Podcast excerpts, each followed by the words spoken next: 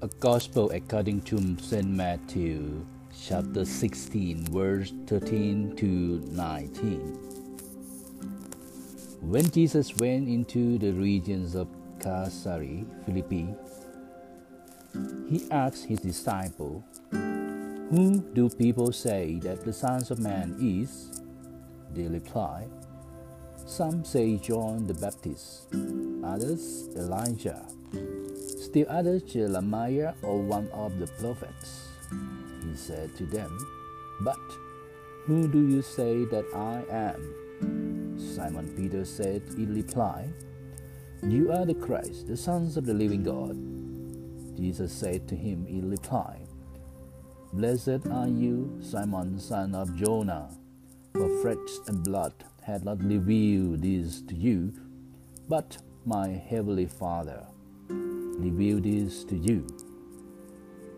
And so I say to you, you are Peter, and upon this rock I will build my church, and the gates of the world shall not prevail against it. I will give you the key to the kingdom of heaven.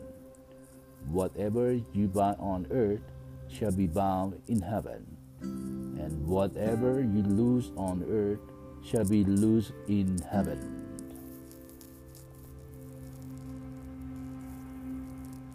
God say, I will give you the key. Simon Peter's confession is used as a couple reading for the feast of the chair of St. Peter.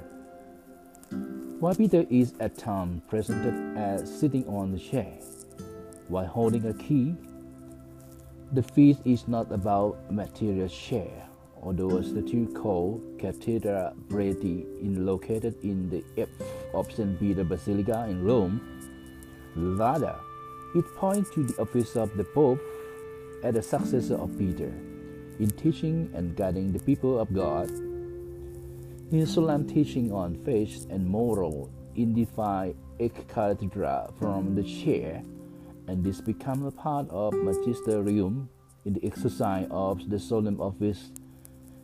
The Pope enjoyed the same guidance with which the Lord sure Peter when the Lord gave him the power of the key.